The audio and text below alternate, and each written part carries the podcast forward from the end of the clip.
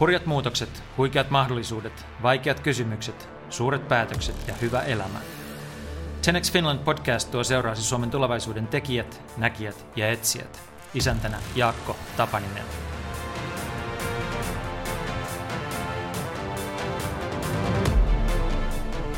Ulla-Maria Koivula vieraili Genex Finland podcastissa edellisen kerran reilut viisi vuotta sitten jaksossa numero 22.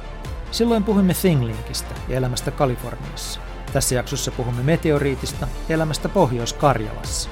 Pandemia ja metsäpalot palauttivat Ulla-Maarian perheineen paloaltosta Suomeen ja hänen lapsuutensa maisemiin Kontiolahdelle. Hänen takapihalleen oli juuri valmistunut kivenlohkareen näköinen 64 vierastalo, Atelier Sotamaan suunnittelema meteoriitti, josta pian tuli Mulla-Maarian ja hänen miehensä Jonathanin etätyöpiste, josta he johtivat kansainvälisiä teknologiayrityksiä. Startup-yrittäjä kun on, Ulla-Maria ei voinut itselleen mitään, ja nyt meteoriitti skaalautuu niin minitaloina, uutena maailmanluokan turistikohteena Kontiolahdella, sekä ensimmäisenä arkkitehtuurin NFTnä OpenSeassa maailman suurimmalla Web3-markkinapaikalla. Hyviä kuunteluhetkiä!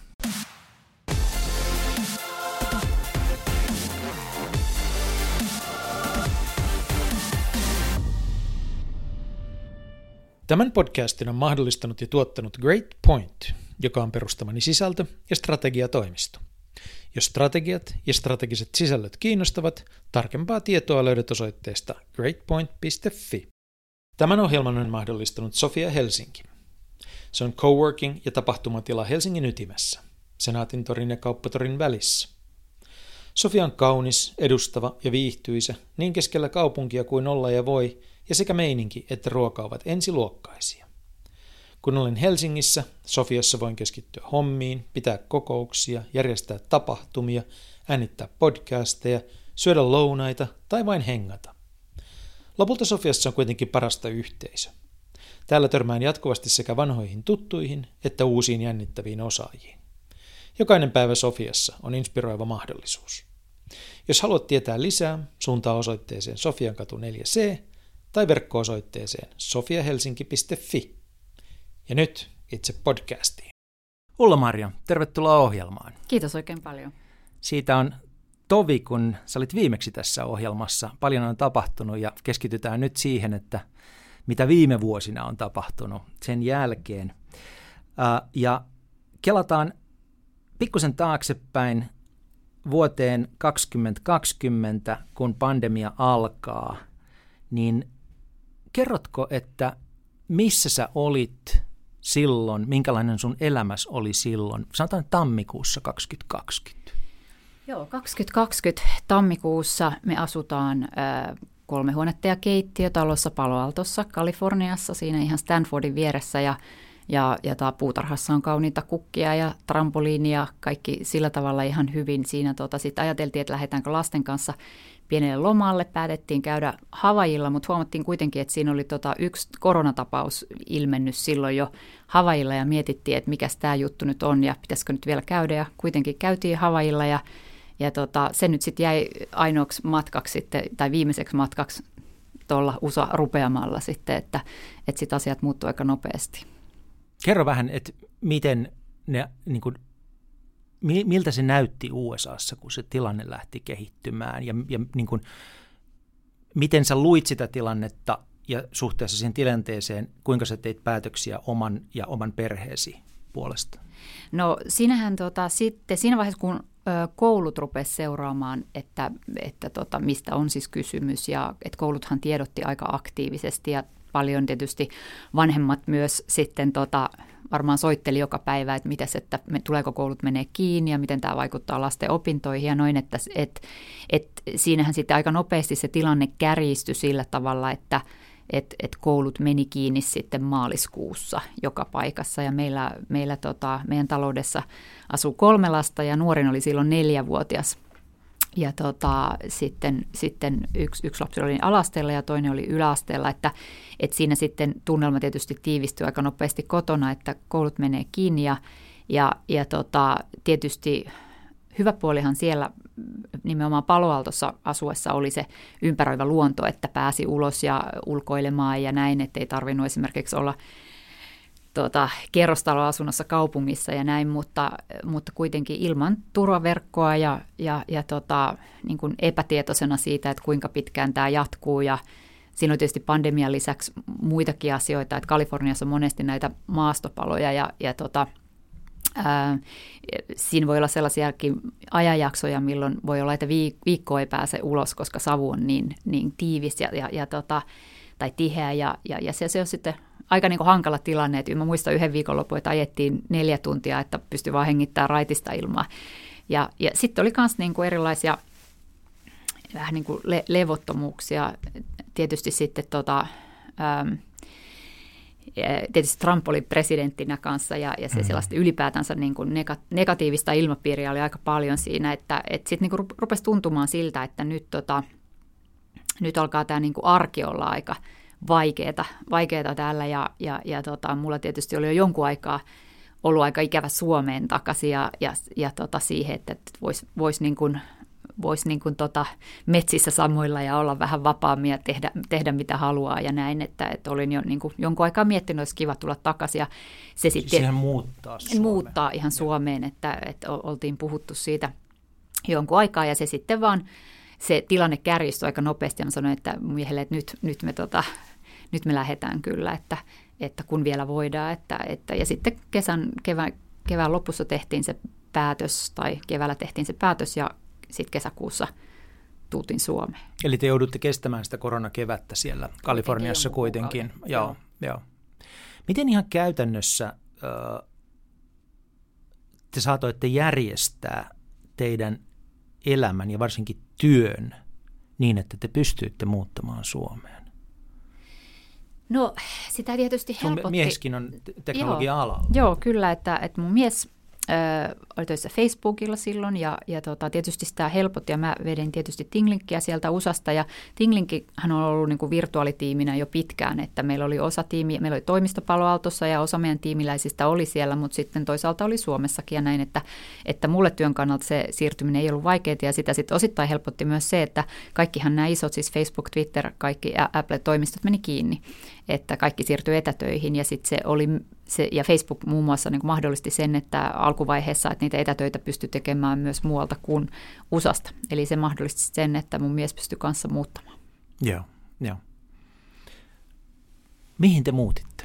No tota, siis mähän sellaisin kaikki mahdolliset ää, talot ja asunnot siis Helsingissä ja Espoossa ja ajateltiin, että et, et löytyisikö niin kuin Helsingistä jotain, mihin voisi muuttaa. Ja siinä oli nyt sitten niin kova niin kuin semmoinen aikapaine ja, ja, ja musta tuntui jotenkin niin kuin ihan mahdottomalta tehdä niin isoa päätöstä etänä, että valita meille niin kuin asuinpaikkaa etänä ja sitten mä ajattelin, että nyt tota noin, niin, äh, koska mulla oli jo siis Suomessa, mulla oli tota kesäpaikka, siis vanha maatila, minkä mä olin ostanut mun sedältä 11 vuotta aikaisemmin. Ja se oli, me, me siellä vietettiin kesät ja joulut ja näin poispäin.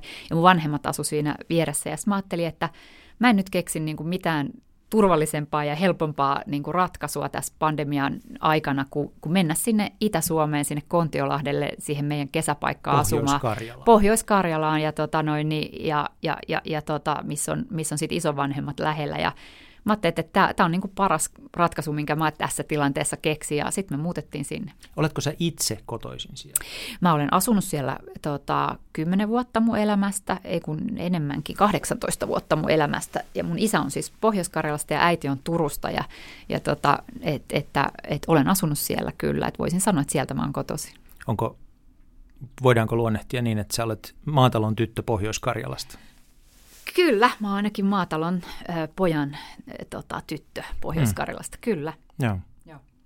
No, te olitte kuitenkin siellä Pohjois-Karjalan sijait, Kontiolahdella sijaitsevalla tontilla tehnyt kuitenkin valmistelevia töitä jo pikkusen, rakennustöitä, että te ette ihan sentään telttaan muuttanut, vaan, vaan tuota, jotenkin jotain te olette valmistellut, ja se on itse asiassa tämän podcastin ydin kertoa meteoriitin tarina ja sitten kertoa, että mitä, mitä siitä on seurannut, mutta kerro, kerro meteoriitista, mikä se on. Joo, siis tosiaan niin kuin tämä maatilahan on aika, tai siellä oli vanha pieni rakennus, siis se on ihana paikka, siellä on upeat hiekkarannat ja, ja siellä on ihana hiihtää ja monet haluaa tulla käymään siellä, mutta meillä oli hyvin pieni talo. Ja me sitten ajateltiin, että no rakennetaan tänne joku vierastalo, että tämähän on ihanaa, että me voidaan mm. kutsua, mm. kutsua ystäviä ja kutsua sukulaisia ja näin poispäin. Ja tota, sitten ää, mulla on itsellä se, sen verran niin muotoilutausta, että et, et, tota, on käynyt muotoilujohtamisen ohjelman ja sitä kautta tutustunut sit suunnittelijoihin ja arkkitehteihin näin ja, ja rakkaimmista ystävistä Kivi- ja Tuulisotamaa, niin mä olin seurannut heidän siis töitä jo hyvin pitkän aikaa ja sitten mä ajattelin, että no tämähän on kiva, että meillä on nyt tämmöinen rakennusprojekti ja että et vierastalo niin kuin projekti, että mä annan tämän Tuulille ja Kiville, Atelier Sotamaalle, että, että tota, tehdään, jotain, tehdään nyt samalla jotain niin kuin jännää. Hmm. Että, tota, että tehdään vierastalo, että tänne, tänne mahtuu enemmän ihmisiä ja otetaan inspiraatiota, kun tämä nyt on täällä Pohjois-Karjalassa Kolin lähellä, niin otetaan inspiraatiota näistä Kolin kallioista ja, ja, ja siirtomaalohkareista ja että tehdään jotain sellaista. Ja tämä, tämä liittyy vielä tämä niin kuin kiinnostus tähän muotoon ja muodon niin kuin tutkimiseen siitä, se, se johtui, juonti juurensa siitä, että Sotamaat oli suunnitellut Astanan maailmannäyttelyyn tämmöisen tota, tästä CLTstä ristiinlaminoidusta massiivipuusta niin tällaisen paviljongin. Ja mä ajattelin, että onpa muuten upeaa, että tuollaisia niin muotoja puurakentamisessa on niin kuin oikeastaan nähtykään, että CLT on niin kuin tosi kiinnostava materiaali. Mä kysyin heiltä sitten, että että onko tuossa tehty niin kuin pientaloja silleen, tai tiedättekö te, että onko tehty, ja voisiko tuosta tehdä, ja, ja, ja näin. Ja siis sieltä että on julkisrakentamisessa kä- käytetty paljon, ja onhan se ollut siis niin kuin materiaalina siis 70-luvulta asti, mutta, mutta tota, Suomesta ei, hi- ei hirveän paljon löytynyt niin kuin esimerkkejä niin kuin yksityisille tehdyistä rakennuksista silloin, ja, ja sitten ajateltiin, että no hei, kokeillaan tätä materiaalina, että mitä tästä saisi aikaiseksi. Ja mä annoin aika vapaat kädet sitten. Niin, kerro siitä. Ensinnäkin se briefi tehtiin kauan ennen pandemiaa. Joo, kyllä. Minkälainen se briefi Tuulille ja Kiville sotamaille oli? No se kyllä oikeastaan oli sellainen, että tähän pitäisi mahtua nukkumaan kuusi ihmistä. Ja äh, sitten katsottiin se paikka – että, että missä se olisi. Että, että, että molemmat oli kävellyt sen paikan, näkee, näke, että se on siinä pellon ja metsän laidassa. Se on itse asiassa, se on itse asiassa just siinä kohdassa, missä Höytiäisen entinen rantaviiva meni. Siis Höytiäinenhän karkas silloin vuosia mm. sitten ja se laski se, tota, se veden pinta, niin tämä on, me katsottiin kartasta, että tämä on niin kuin, ikään kuin rantakivi että jos olisi se vanha höytiäinen siinä. Mutta se briefi oli oikeastaan se, että kuusi ihmistä pitää mahtua nukkumaan ja ottakaa inspiraatiota näistä kallioista. Joo, ja sitten käyttäkää tätä materiaalia. Joo. Materiaalia, joka itse asiassa ei Suomesta oikein saanut, tai siis Suomessa ei ainakaan valmistettu sitä. Suomessa kyllä oli jo siihen aikaan CLT-tehtäät. Suomessa on viisi CLT-tehdasta, okay, että, tota, e, että materiaalia tavallaan sitten oli kyllä ja oli jo joitakin alustavia kontakteja sitten näihin, näihin tota, tehtaisiin, esimerkiksi Hoiskoolahteen. Joo. Ja he suunnitteli sitten tämmöisen tosiaan kovasti kiveä muistuttavan tai, tai, tai semmoista lohkaretta muistuttavan Kyllä. talon, äh, joka siis kun, kuuntelijoiden on parasta googlata tämä ja niin kuin nähdäkseen, että miltä se näyttää. Eli meteoriitti-nimellä kyllä löytyy, löytyy paljon kuvia, mutta jos sitä pitää niin kuin kuvata sitä jotenkin ideaa, niin siinä on tämmöisiä kulmikkaita erilaisia levyjä, jotka eivät ole niin kuin symmetrisiä, joita on yhdistelty. Se on, tulee pikkusen mieleen ehkä tuommoinen niin kilpikonnan kuori, paitsi että se ei ole symmetrinen, vaan se on tämmöistä epäsymmetrisistä palasista, ikään kuin palapelin palasista koottu. Korkea, ää, erikoinen ää, rakennus, joka on sitten vielä kokonaan musta. Niin sellainen sellainen siellä seisoo. Miten, kun tästä lähti, se, sulla oli niin ajatus siitä, että, että tämmöinen vierastalo tarvitaan, suunnilleen tuon kokoinen tuohon käyttöön, tässä on arkkitehdit, tässä on tämä idea, niin sitten miten sitä tiimiä lähdettiin rakentamaan, joka pystyy sen, sen tekemään, oikeasti toteuttamaan? Joo, kyllä. Tota, e, joo, siis sehän nimenomaan, että et vaikka tehtaita oli, niin sitten loppujen lopuksi ei ollut monta semmoista tiimiä, jotka osaa rakentaa CLTstä, ja, ja, tai jotka oli aiemmin tehnyt CLT-projekteja, että, että tota, no tietysti niin kun sen arkkitehtisuunnittelun jälkeen, ja by the way, siis tuosta Meteoritista tehtiin siis 58 eri versiota, ja sehän on siis kolme kenkälaatikkoa, suorakulmioita päällekkäin, ja sitten niiden ne yhdistää tämmöinen kuori. Eli se on siis se rakenne, siinä on 272 palaa. Mutta tosiaan siitä tehtiin valtavasti erilaisia versioita. Mäkin kävelin se VRssä läpi silloin suunnitteluvaiheessa. Niin sitten oikeastaan niin kun, ää, tärkein linkki on ekanakin rakennesuunnittelu. Ja siinähän Vahanen, Vahasen insinööritoimisto Helsingissä oli niin kuin todella tärkeä kumppani, että hekin lähti tämmöiseen erikoiseen projektiin mukaan. Ja tota, koska siinä on niin kuin tavallaan itsestäänselviä jo kokeiltuja ratkaisuja, että siinä, pitää niin kuin miettiä ehkä jotakin uudella tavalla, että, että Vahne oli tosi tärkeä kumppani. Ja sitten sen rakentamisen puolesta niin löydettiin sitten tota noin, niin Lahden puurakentajat, eli siellä tota noin, niin, ää, ää, tota, löydettiin porukka, joka oli tehnyt jo Hoiskon tämän CLT-tehtaan kanssa aikaisemmin projekteja, ja tota, ää, he sitten he sitten siinä vaiheessa oikeastaan, kun oltiin jo niin kuin kokoamassa, niin, niin todettiin, että tämä on nyt niin kuin paras porukka, joka saa tämän palapelin kasaan. Ajat, kuinka paljon sä ajattelit siinä vai, onko tämä niin ensimmäinen talo muuten, minkä sä oot koskaan rakennuttanut? Joo, kyllä se on ensimmäinen talo. Joo. Kuinka paljon sä ajattelit siinä vaiheessa, kun sitä ruvettiin tekemään, ja, niin siihen sisältyviä riskejä? Niin. Mä kysyn sen takia, että mä olin aikanaan itse mukana sellaisessa hankkeessa, jossa Suomen kulttuurihaston rahoilla koitettiin luoda Suomeen ekologisia, arkkitehtien piirtämiä, tota, mutta silti kohtuuhintaisia talomalleja. Ja siinä törmättiin muutamiin semmoisiin niin kuin ihan hurjiin ongelmiin, jotka muuttuivat niin kuin sen hankkeen kannat ratkaisemattomiksi. Joista ensimmäinen äh, oli se, että itse asiassa silloin, siitä on toistakymmentä vuotta jo, niin valitettavasti suomalaiset arkkitehdit tunsi ekologista rakentamista suhteellisen vähän vielä. Että he oli niin kuin, vaikka ne oli niin kuin eturivin arkkitehtejä, niin heille usein riitti se, että se on puusta, että eikö se ole ekologinen. Että siihen paljon sen pidemmälle ei, ei niin kuin vielä osattu. Mutta sitten seuraava ongelma oli se, että talotehtailla oli semmoinen niin perusprosessi, jolla ne tuotti niitä perustaloja, ja se perusprosessi ei taipunut mihinkään muuhun ajatteluun.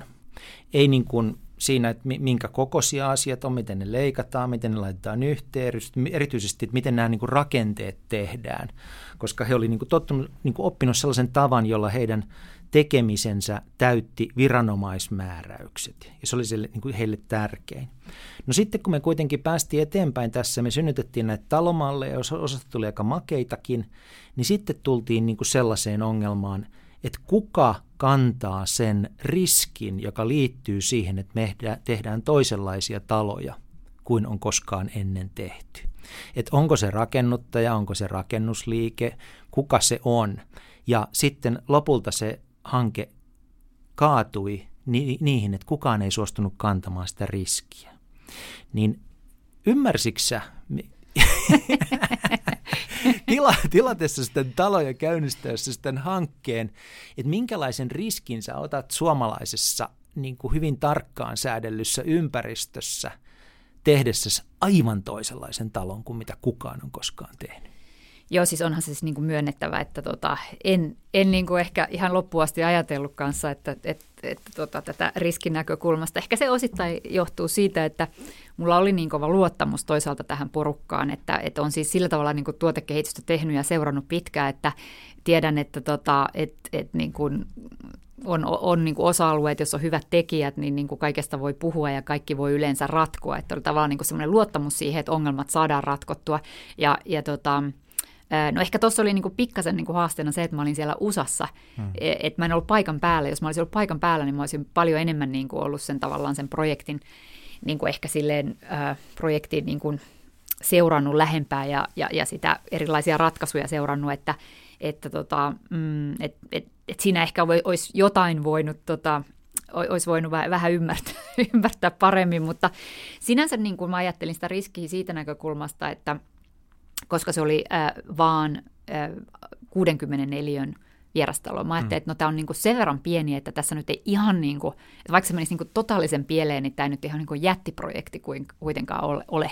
Ja, ja, ja että tavallaan niinku sillä tavalla mä olin äh, valmistautunut kantamaan sen riskin uskoen, että tosiaan, että, että ongelmia saadaan ratkottua ja kun saadaan ratkottua, niin sit siitä kehittyy myös sitten mahdollisesti jotain uusia ratkaisuja. Että valtavasti siis kiinnosti tämä nimenomaan tämä uusien ratkaisujen etsiminen, niin kuin, että tämä, oli tuotekehitys, tämä on tuotekehitysprojekti ja, ja oli ja se, sellaiseen mä lähdin mukaan, että tavallaan se niin kuin riskin, riskin sietokyky tuommoisessa, kun tehdään ensimmäistä kertaa, niin se täytyy siis olla aika, aika suuri. Ja tota, ja uskoin myös, että sitten, sitten tota, siitä, siitä seuraa, seuraa jotain, jotain hyvää, vähintään uutta, uutta osaamista. Ja tota, mutta sitten kyllä niin risk, riskithän voi realisoitua niin kuin monta kautta sitten loppujen lopuksi, että yksi on se, että niin kuin sanoit, toi on hirveän hyvä pointti toi, että, että tehtaat tekee tietyllä tavalla ja sitä ei, tapaa ei kovin helposti muuteta. Ja ehkä siinä niin kuin meilläkin semmoinen ensimmäinen, missä meinas kättelyssä vähän usko loppuu kesken, että oli se, että me oltiin suunniteltu, että missä järjestyksessä palat tulee sinne, koska tämä oli todella valtava palapeli. Että se oli tärkeää, että palat tulee tietyssä järjestyksessä, saadaan koottua tietyssä järjestyksessä. Mutta palathan tuli sitten ihan missä tahansa järjestyksessä, koska ne oli edullista ja tehokasta siellä tehtaalla tehdä, leikata hmm. sillä tavalla, että saatiin se koko niin kuin levy täyteen. Eli siinä se oli hankala homma, koska siinä niin kuin tavallaan, että se mitä oli suunniteltu ei sitten niin kuin toteutunut sitten siinä toimitusvaiheessa, eli siinä jouduttiin kyllä säätämään jonkun verran ja siinä tuli vähän harmaita hiuksia, että, että tota, semmoinen pitäisi, niin kuin, jos tekisi noita enemmän tai jatkossa, niin, niin pitäisi tarkemmin vielä sen tehtaan kanssa todellakin niin kuin varmistaa se, että e, he niin kuin sitoutuu siihen samaan työjärjestykseen, mikä, mikä on niin kuin suunniteltu. Joo. No, sitten kun teillä oli se talo, niin se oli suunniteltu vierastaloksi. Joo. Mutta se joutui täysin toisenlaiseen käyttöön. Niin. Minkälaista oli sitten niin kuin sisäänajaa tätä 64 vierastaloa siihen tarkoitukseen, että siellä kasvatetaan lapsia ja johdetaan Yhdysvalloissa sijaitsevia teknologiayrityksiä? No tota, mehän tehtiin semmoinen, semmoinen sitten, siis tämä meteoriittihan mahdollisti meidän muuton Suomeen. Siinä mielessä, että meillä oli siellä vanhalla maatilalla tämä mun isovanhempien 30-luvulla rakentama vanha maalaistalo, mihin me siis muutettiin asumaan sitten. Yeah.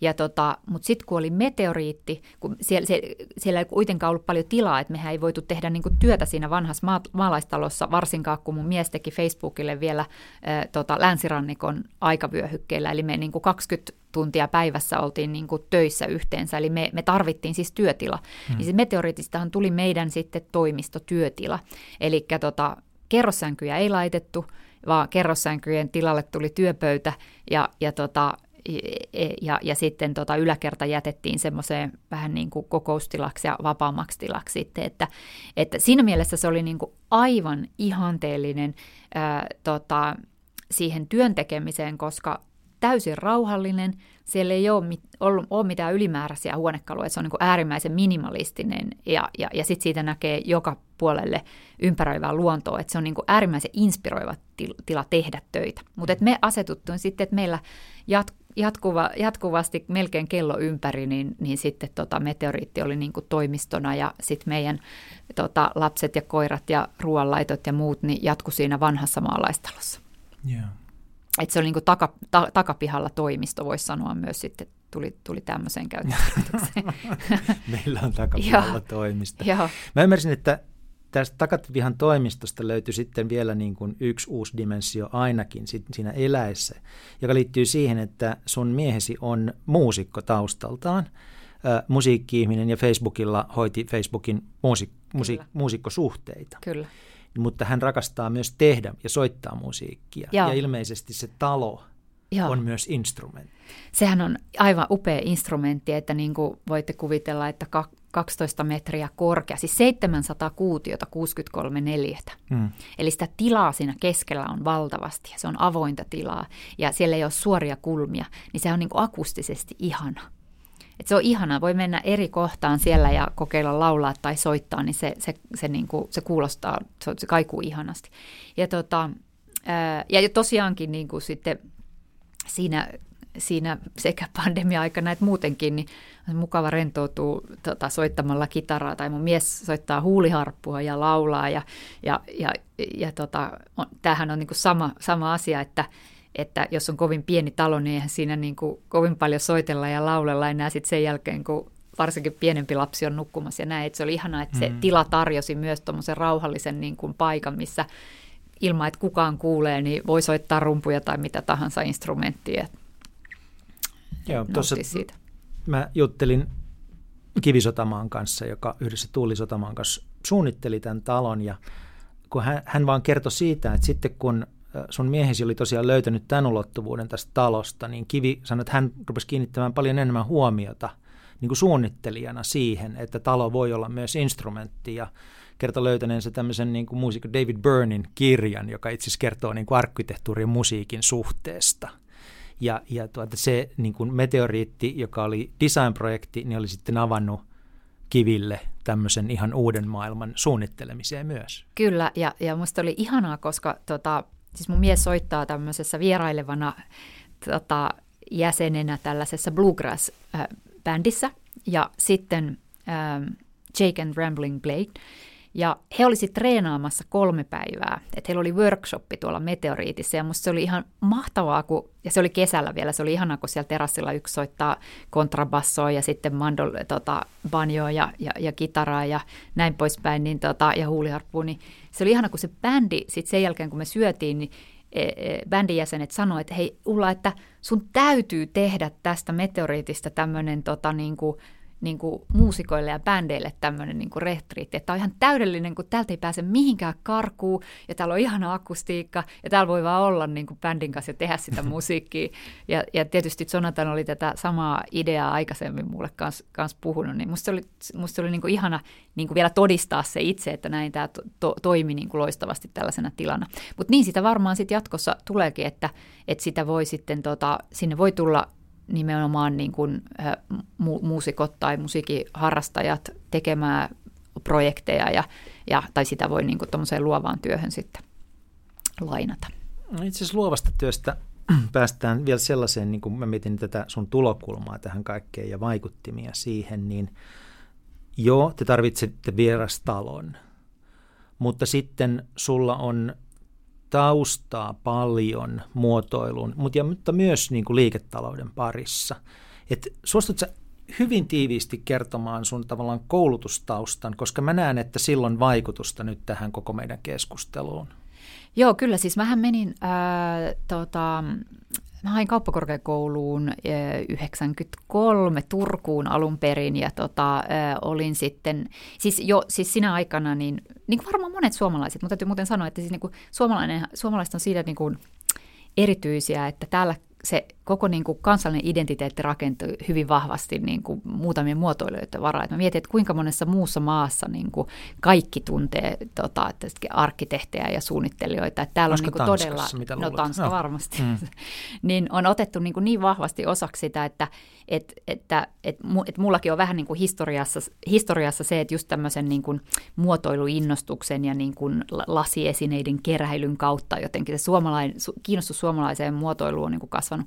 Kauppakorkeassa sitten ää, tota, ää, niin kuin totesin Turussa, että hei, että itse asiassa mua niin kuin kiinnostaisi ihan tosi paljon toi, toi niin muotoilujohtamisen ohjelma. Helsingin kauppakorkea tarjosi siihen ennen Aaltoa tämmöisen IDPM-ohjelman vaihtoehdon, ja mä ja kirjoitin kaikki mahdolliset todistukset, paperit ja pyynnöt ja, ja rukoukset, että mä pääsen vaihtamaan siihen ohjelmaan, ja mä, mä halusin nimenomaan opiskella tota, tuotekehitystä ja muotoilujohtamista, ja sitten mä päädyin tekemään siis gradun vielä suomalaisista muotoilufirmoista, että mä haastattelin kymmenen suomalaisen muotoilufirmojen toimarit ja niin kuin piirsin ne kaaret, että miten ne oli kasvanut ja ne niiden tarinat, että, että mä niin kuin valmistauduin siihen kauppakorkeasta, kun mä valmis, valmistuin, niin, niin mä valmistuin siihen, että ajatukseen, että joku päivä mä vedän suomalaista designyritystä. Ja, ja oliko tämä niin kuin, tämä unelma siitä, että jonain päivänä mä vedän suomalaista designyritystä, niin oliko se missään muodossa pienenä pienenä pontimena tässä, kun sä lähdit meteoriittiprojektiin? Se tota, se ei ollut silloin, kun mä lähdin siihen, että se oli vielä, me oltiin vielä sellaisessa huoneessa, missä nämä mahdollisuudet ei näkynyt. Että mä niin kuin, jotenkin niin kuin näen sillä tavalla, että, että tämmöinen niin kuin tekemällä oppiminen, että sehän on oikein, oikeastaan semmoista, että sun täytyy niin kuin astua johonkin semmoiseen tilaan ihan konkreettisesti, jotta niin kuin se semmoinen mahdollisuuksien verho aukeaa seuraavaan huoneeseen. Että, että, että siinä vaiheessa, kun lähdettiin tekemään, niin se lähti ihan käytännön, oman, omasta käytännön tarpeesta. Ja sitten vasta tämä meteoriittiprojekti, niin tota, se, se oli sitten tämmöinen niin uusi tila, mistä sitten tavallaan se mahdollisuuksien verho au, mm-hmm. aukeni niin kuin eteenpäin. Kerro siitä, että miten se mahdollisuuksien verho alkoi avautua, koska ei vielä tarvitse kertoa kaikkea, mitä sen jälkeen on tapahtunut, mutta joka tapauksessa kansainvälinen designlehdistö kiinnostui tästä. Se varmaan vähän syötitkin sitä, kun sulla oli jotain makeita käsissäs, mutta että se sai huomiota. Se oli kai se ensimmäinen askel, että muutkin ymmärsi, että sun takapihalla on jotakin aika joo, erityistä. Joo, kyllä. Joo, se on ihan totta ja täytyy muuten sanoa, että siis... Ää, ainoastaan kirjoitin yhden sähköpostin yhdelle lehdelle ja se oli Duvel – koska me ajateltiin, että no sitten kun tämä meteoriitti on valmis, kun tässä on kokeiltu niin monta erilaista asiaa niin, e, ja, ja uutta asiaa, että varmaan niin kuin disa, joku designlehti olisi kiinnostunut tästä. Ja Dwellille mä laitoin yhden sähköpostin, mä olin silloin vielä tota USAssa ja, ja, ja tota, kirjoitin, että hei, että, että meillä on tämmöinen, että tällaisia pointteja ja kiinnostaako. Ja ne vastasi heti, että kiinnostaa. E, ja sen jälkeen sitten meteoriitti on ollut oikeastaan joka paikassa. Että kaikissa näissä kansainvälisissä design-lehdissä ja, ja suomalaisissa. Ja, ja mä oonkin just naurannut, että silloin, silloin kun haluaisi tota, yrittää pizzata jotain lehdille, niin ikinä ei saa sitä huomiota. Ja sitten kun ei yritä, niin sitten saa, saa se. Että tässä kävi just niin päin, että todettiin, että nyt kyllä jotain onnistuttiin tekemään niin kuin uudella tavalla, koska se sai niin valtava huomio. Se tässä on, onkin mielenkiintoista, että palaa vähän tuohon niin kuin riskiin. Että lopulta sitten kuitenkin on kysymyksessä 64 vierastalo. Mm. Eli ei niin kuin mm. Finlandia-talon niin. kokoinen hanke ollenkaan, vaan, vaan niin kuin Pohjois-Karjalassa oleva vierastalo, Kyllä. joka tehdään, us, uskalletaan tehdä täysin toisella tavalla kuin tähän mennessä on tehty, jolloin se, niin kuin, vähän vien tätä, niin kun sä oot startup-yrittäjä, niin ajattelee niin kuin siitä näkökulmasta, että tämän niin kuin downside-riski, se, että kaikki menisi mönkään, niin se oli niin kuin hallittavissa. Mm. Mutta sitten sä uskallisit ottaa sen riskin, ja sitten se niin upside-riski, että siitä voi syntyä jotain makeeta, mm. niin se alkoi niin kuin, pa, niin kuin näkyä. Joo. Ja se näkyy vissiin sitten ensimmäisenä siinä, että maailman lehdistö kiinnostui sun vierastalosta.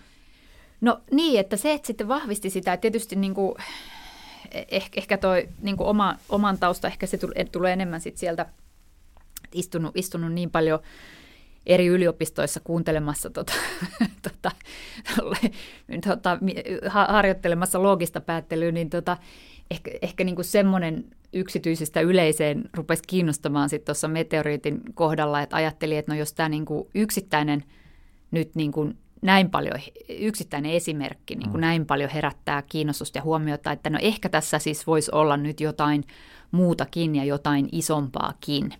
Ja, ja tota, ja, ja oikeastaan sitten sen ajatuksen pohjalta, koska siinä tietysti niin kuin meteoriitis ihan ne tilaratkaisut, että ne on niin kuin uudenlaisia ja siinä oli niin kuin kaikenlaista se, miten huoneet on sijoiteltu siinä ja, ja tietysti se muoto ja kaikki tämmöiset, niin, niin sitten mä ajattelin, että tämähän on niin kuin hirmu kiinnostavaa, kun tässähän tämä niin kuin, tavallaan talosta tulee niin kuin design-objekti. Ja se oli musta niin kuin jännä ajatus ylipäätänsä, että jos niin kuin miettii, just nyt palataan tähän niin kuin muot, suomalaisen muotoilun ikonisiin esineisiin, että mitä kaikki kerä, keräilee ja jonka arvo nousee ja joita japanilaiset ostaa, niin mitä siihen liittyy? Että siihen liittyy se, että, että okei okay, joo, niin, että siellä on se tavallaan niin kuin se, se tota merkityksellisyys tulee siitä, että kuka on suunnitellut, hmm. minkälaisena aikana ja kaikki, kuka on valmistanut – ää, ehkä jotain muitakin tarinoita. Ja sitten se, että e, niitä niin kuin keräillään, niitä jälleen myydään, niiden arvo nousee ynnä muut. Mutta esineethän siis toisin kuin taas arkkitehtuuri, niin on siis siirrettäviä, että, mm. että, että ne kulkee kassissa ja, ja, ja näin poispäin. Et musta se oli niin kuin hirmu kiinnostavasti, kun mä ajattelin, että, että me ollaan niin kuin tässä tehty nyt tämmöinen niin kuin jättikokonen niin kuin design-esine. Ja. Esimerkiksi on melkein tämmöinen, että ihan että uniikki, niin tämmöinen niin kuin ikoninen muoto jo, tota, että et, tämä on niin kuin tämmöinen jättimäinen design-esine, että, että että olisiko tässä niin kuin aineksia itse asiassa vielä niin kuin johonkin enempään, niin kuin, että, että, näitä, että voisiko näitä olla kokonainen kokoelma. Se, että sä rupesit ajattelemaan sitä taloa, ei niinkään talona, vaan esineenä, niin vaikuttiko siihen mitenkään se, että sä oot aikanaan niin kuin miettinyt esineitä tosi paljon, kun sä perustit Thinglinkin, joka alkuvaiheessa oli esineiden internettiä Kyllä. ennen kuin esineiden internetistä edes puhuttiin. Kyllä, kyllä. Niin sä kerro sen verran niin kuin siitä Thinglinkistä ja että näetkö sä, että sillä on silta tähän niin kuin ajattelun kehittämiseen? Siis tää, sehän on niin kuin loistava esimerkki, tämä web Mä, mä olin niin kuin, ja olen edelleen niin kuin sataprosenttisen varma siitä, että tämä, siis tämä uusi web, tai silloin, silloin siis tota, 15 vuotta sitten, kun Web 2 lähti niin kuin liikkeelle ja ruvettiin puhumaan uudenlaisesta webistä, niin mä näin, että se on niin kuin valtava mahdollisuus nimenomaan niin kuin muotoilu käsityöteollisuudelle. Se, et, ja siinä oli se, se, niin kuin, se aukaisi silloin, että se teknologia avasi silloin niin kuin mahdollisuuksien verhon, että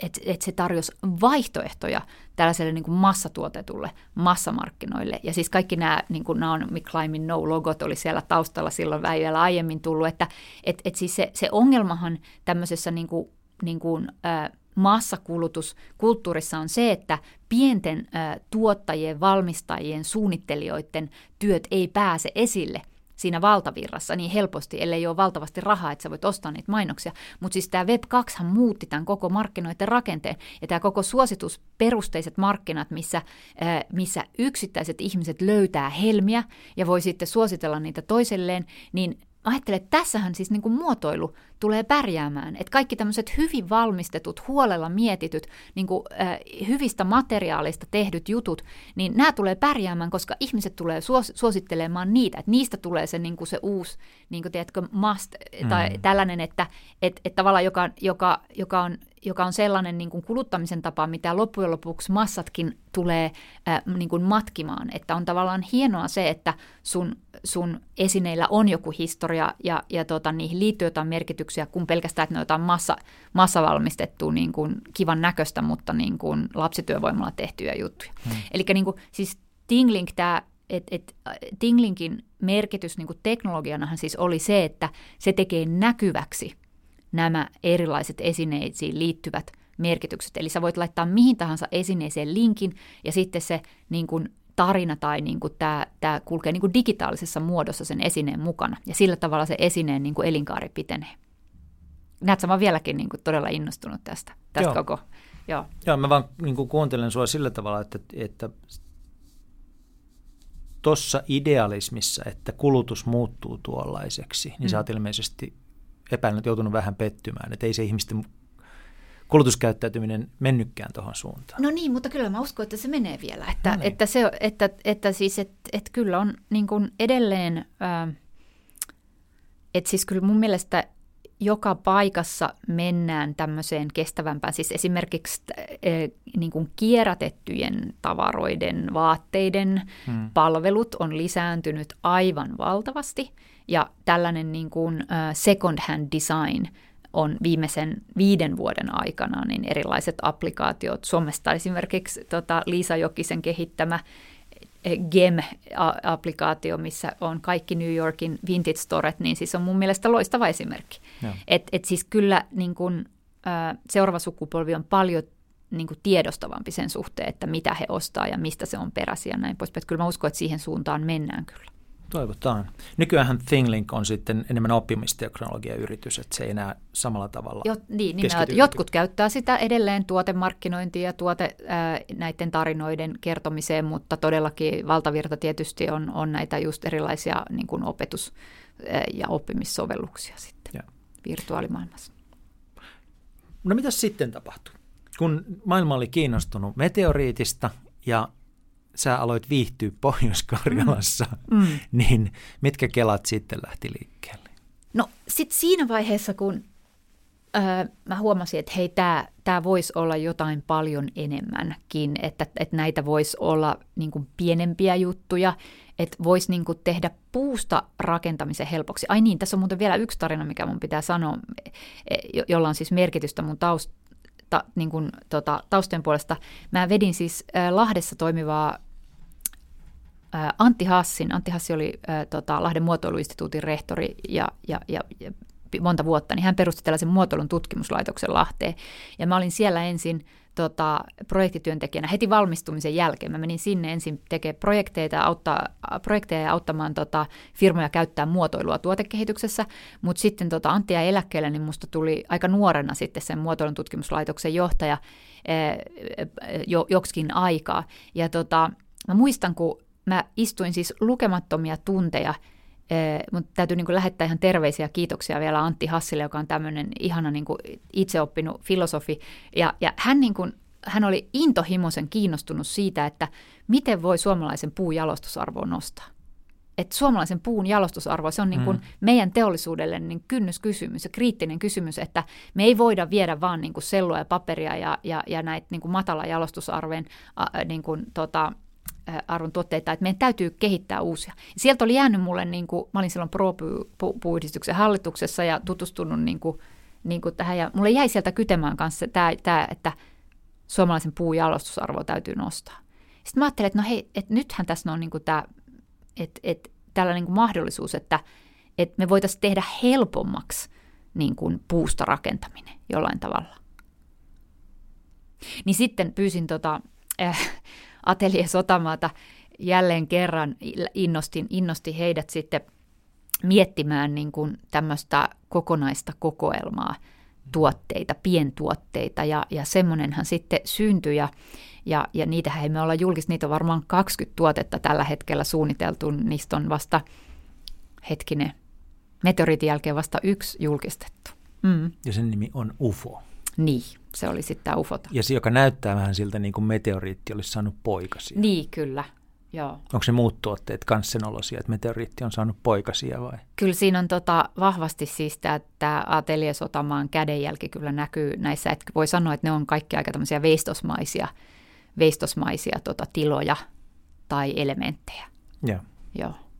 Eli semmoisia on suunniteltu ja miten niitä sitten aiotaan myydä tähän maailmaan?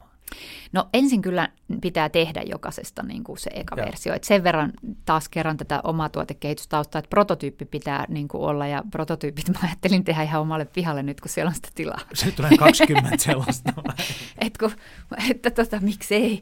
Tätä, että, siis jos joku kuulijoista tai toivottavasti osa kävi Fiskarsissa viime kesänä, niin siellä oli tämä UFO, tämä meteoriitin ensimmäinen poikanen nähtävissä.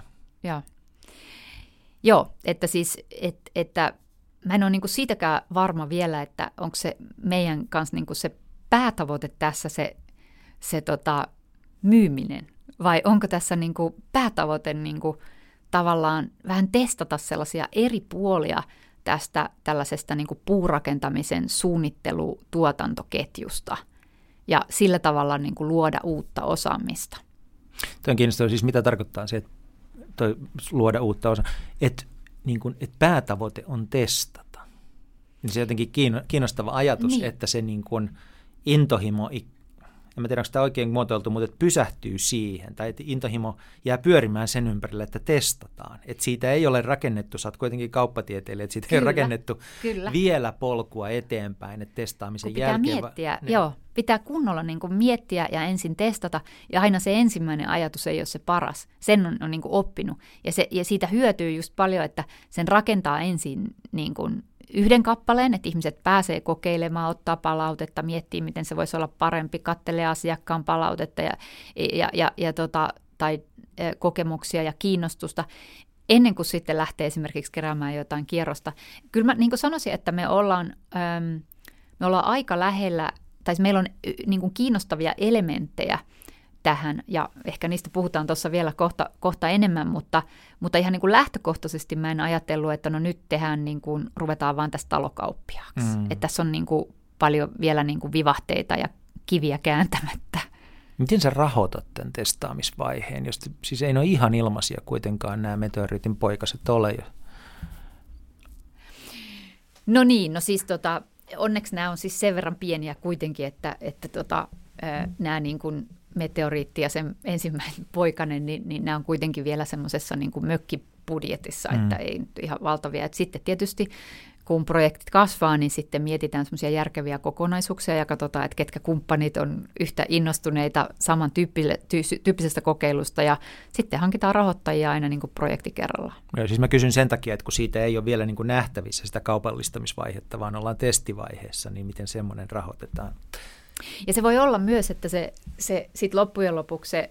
Äm, se tota noin, niin bisnesmallejahan voi siis olla erilaisia, että, että tota, mitä tässä on nähtävissä. Ja, ja ehkä mä, muakin kiinnostaa vähän katsoa sitä kannattavuutta, että mm. nyt mä oon niin kuin, jonkun verran jo kattonut ja oppinut talo rakentamisen kannattavu- tai talon myynnin tehtaiden kannattavuudesta ja sitten vähän tutkitaan myös matkailubisneksen kannattavuutta ja, ja sitten katsotaan vähän muita. Että, että siis näitä, näitä kannattaa laskeskella, Excelitä kannattaa tehdä niin kuin valtavasti ennen kuin sitten tekee isompia päätöksiä.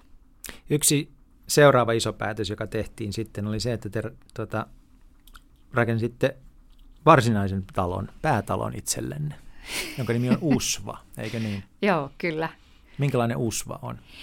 No siis... Ähm, Usvassahan taas on kyllä siis kokeiltu nyt sitten semmoista, tämä oli yksi, yksi idea, mikä tuli tästä meteoriitista, että kun me huomattiin, että CLTstä voi tehdä niin kuin hirsirakenteeseen verrattavaa e, tota, rakenteen aika nopeasti.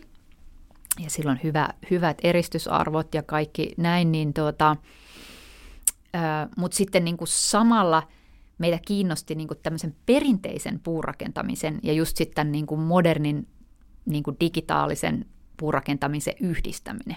Ja mietittiin, että mitä niin kuin näiden kahden liitosta, voisi, voisiko näistä tulla jotain uutta. Ja, ja, ja tähän, tähänkin pohdintaan me oltiin tultu sitä kautta, että no me nyt sitten tarvittiin se varsinainen talo, kun ei ne mahdu ne lapset ja kaikki sinne meteoriittiin ja se pikkuvanha talokin on, on si, si, siinä ei ole edes niin, niin paljon makuuhuoneita, että se, se on aika tiivis tunnelma siellä.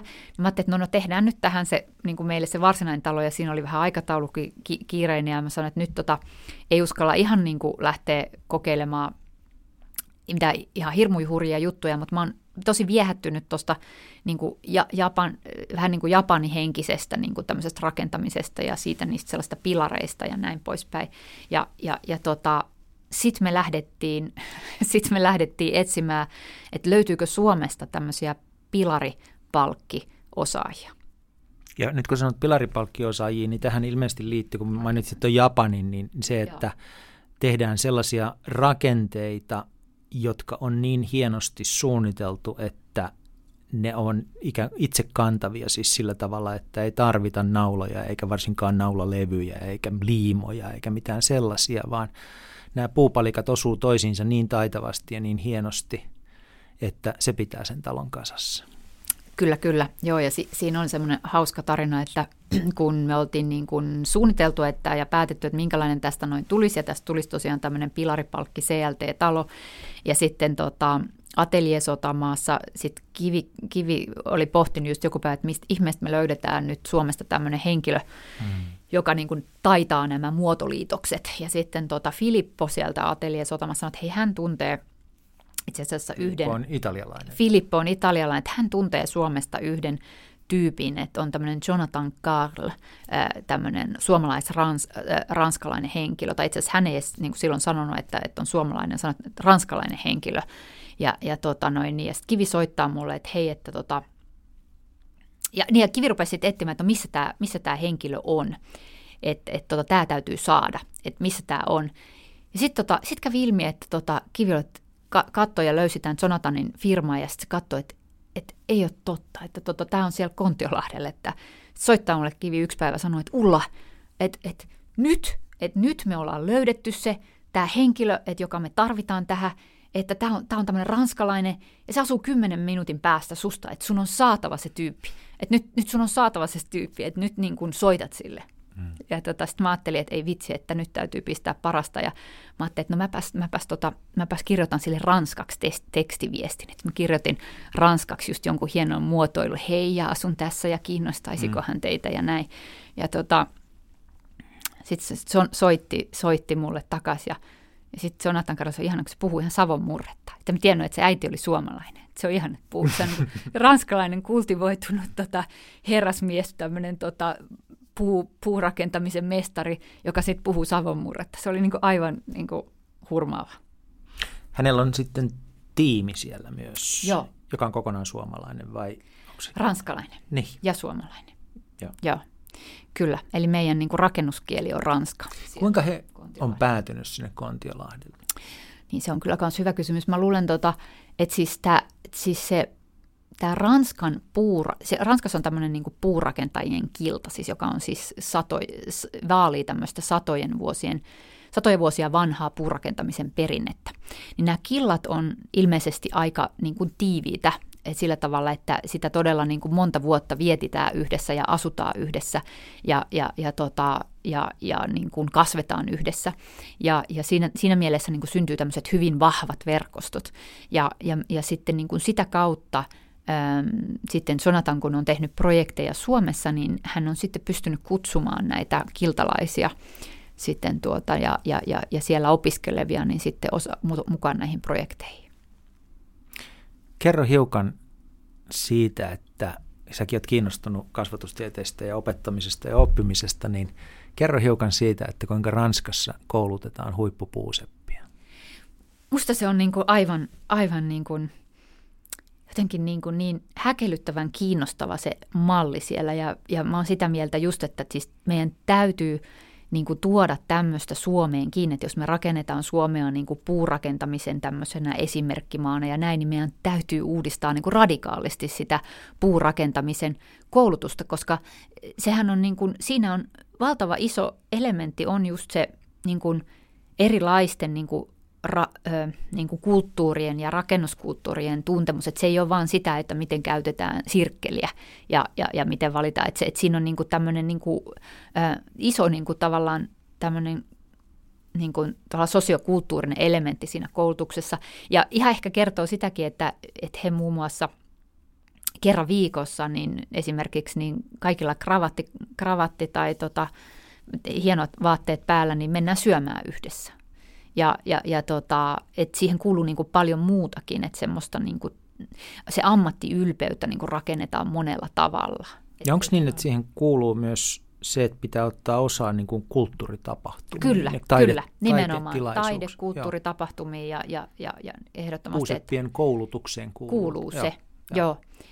Että, Kasvatetaan niin kuin sensibiliteettiä. Niin, ja, ja nimenomaan niin kuin, itse asiassa tästä tuli just mieleen, mä olin eilen kuuntelemassa Kari Virtanen, tota Nikarin perustaja, Petsa Kutsan piti tuossa upeat tuossa yliopistolla, niin sitten mä juttelin hänen kanssa siinä väliajalla ja hän sanoi, hän, hän, hän puhui kuusi minuuttia kuusesta ja, ja eri tavalla. Ja hän niin kuin sitä, että et mä niin kuin taas kerran niin kuin just, hän pisti niin kuin ajattelemaan sitä, että kuinka, kuinka niin kuin paljon enemmän meidän pitäisi ymmärtää sitä puuta niin kuin materiaalina ja just sitä niin kuin, äh, esimerkiksi niin kuin hän just puhui esimerkiksi kuusien ja sienien suhteesta, kuinka sitä ei ole ymmärretty, että kuinka kuuset kasvas paljon suuremmaksi, kun ne pyst- kasvaa sienien kanssa ja niin kuin kaikkea tällaista, että tavallaan sellaista ihan niin kuin hyvin niin kuin monialasta ja, ja, ja tota, äh, materiaalituntemusta ja, ja, ja niin kuin, pitäisi laajentaa sitä nä- näkökulmaa hyvin paljon, että kun puhutaan puurakentamista, se ei ole vain teknistä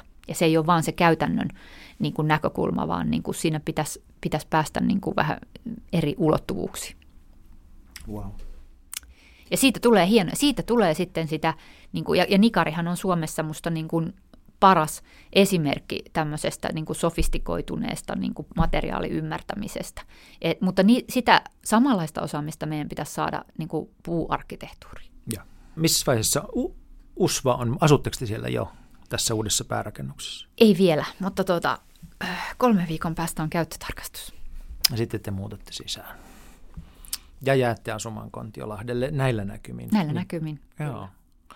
Mutta sitten se, mitä tässä ollaan tekemässä, ei suinkaan pysähdy tähän sun pihapiiriin, niin. uh, vaan eikä, eikä edes siihen, että tulee näitä pieniä jälkeläisiä sille meteoriitille, vaan teillä on hanke, jossa tätä niin kuin skaalataan ainakin kansallisella tasolla, mutta kuitenkin siellä teillä päin. Eli mikä on, kun sanot, mikä on Kontioranta? No niin, siis Kontiorantahan on siinä siis osa Kontiolahtea ja, ja, ja, ja tota, siis siinä Höytiäisen ranta-alue, siis valtavan kaunis, jossa ennen sijaitsi yksi Suomen kauneimmista varuskunnista. Et siellä oli Pohjois-Karjalan prikaatin ää, tota, toiminta, toimintaa, ja, ja, joka lopetti sitten 2014. Eli siis tosiaan Kontioranta on tunnettu varuskunta-alueena aikaisemmin ja sitten siinä ihan vieressä on toisella puolella on tämä ehkä mistä Kontiolahti on eniten tota, tai parhaiten tunnettu on tämä ampumahiihtostadioni, missä pidetään näitä maailmankappeja joka vuosi. Ja sitten toisella puolella on siellä ylhäällä, ylhäällä tota noin niin korkealla järven, järvinäköalalla on golfkenttä. Ja sitten siitä menee 200 kilometriä polkuja ristiin rastiin kolille asti. Et se on tämmöinen, Kontiolahtihan on siis tämmöinen niin aktiiviliikkujien kunta, että siellä on valtavasti näitä ulkoilumahdollisuuksia. Niin, niin, joo, eli Kontioranta on tämä, tämä tota, Höytiäisen tämmöinen ranta-alue. Mutta? Ja sitten kun tätä tota, ää, kun varuskunta lopetti, niin tämä on sitten tämä alue kaavoitettu matkailukäyttöön. Et sehän, et täydellisesti soveltuu kyllä just tämmöiseen. Ja tota, varmaan siis kaikki kontiolaiset on, siis kontiolahtelaiset on jo, jo useamman vuoden ajan seurannut, että no mitä tästä nyt tulee, ja tämä on jännittävää seurata, tuleeko sinne nyt hotelli vai mitä sinne tulee. Ja, ja tämä on siis, tämä kaavahan on, on, on jo useamman vuoden vanha. Mutta sitten kuitenkaan mitä ei ole tapahtunut. Siihen on ollut kiinnostusta, mutta ei ole vaan semmoisia ehdotuksia tullut, mitkä olisi sitten tota, siellä kunnan, äh, kunnan hallituksessa tai valtuustossa mennyt läpi.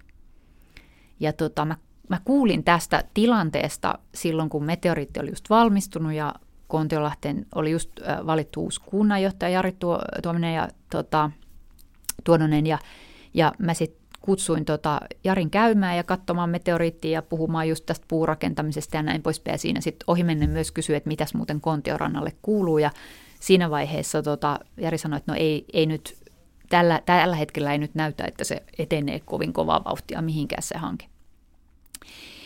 Ja tuli sitten vaan semmoinen tota, ajatus, että, että, että, tota, että toivottavasti se nyt ei niin kuin kokonaan katoa tämä, tämä ajatus ja, ja meidän omakotitalo tonteeksi, että, että pitäisikö tässä, meillä oli kuitenkin semmoinen niin kuin pieni, pieni porukka tällaisia puurakentamisesta ja, ja luontomatkailusta kiinnostuneita henkilöitä, että pitäisikö tässä tehdä niin kuin pieni interventio. Että, että pitäisikö tähän niin kuin tehdä tämmöinen konsepti, että mitä tämä voisi olla. Ja me tehtiin. Omalla riskillä? Joo, kyllä, omalla riskillä. Joo, taas. mitä, ja se ainakin siinä mielessä meni läpi, että nyt teillä on lupa kehittää sitä aluetta. No meillä on nyt lupa kehittää sitä aluetta.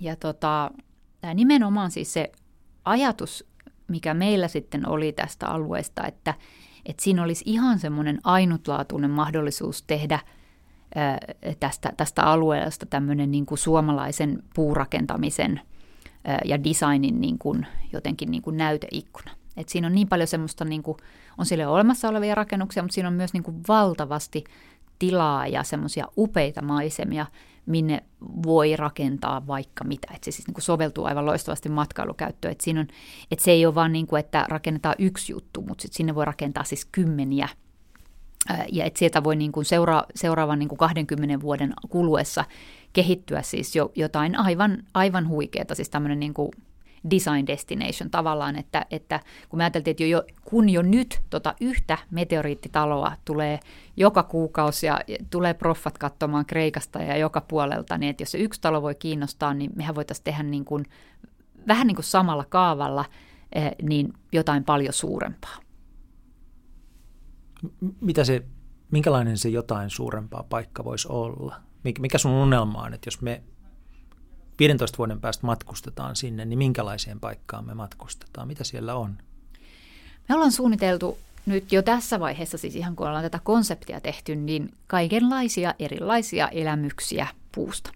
Ja siis se voi tarkoittaa tietysti niin kuin erilaisia puuhotelleja, se voi tarkoittaa puukylpylää, se, se voi tarkoittaa galleriaa, se voi tarkoittaa erilaisia tota, liikuntamahdollisuuksia, mutta sellaisia, että siellä olisi niin kuin ihan, että, että joka ikiseen kohteeseen, rakennukseen, mihin sä astut sisällä, niin sulla tulee se wow-fiilis. Mm. Ja että et, et vitsi, että näin hienoa voi tästä materiaalista niin kuin tehdä.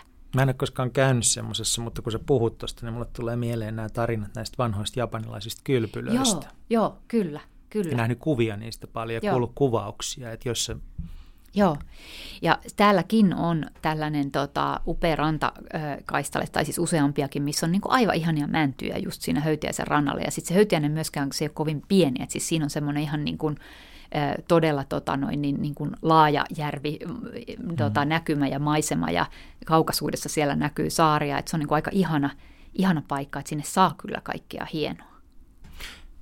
Nyt puhut paljon sit puuarkkitehtuurista ja designista. Niveltyykö tämä jotenkin siihen, mitä siellä nyt jo on, siis tähän ampumahiihtoon ja liikuntaan ja ympäröivään luontoon?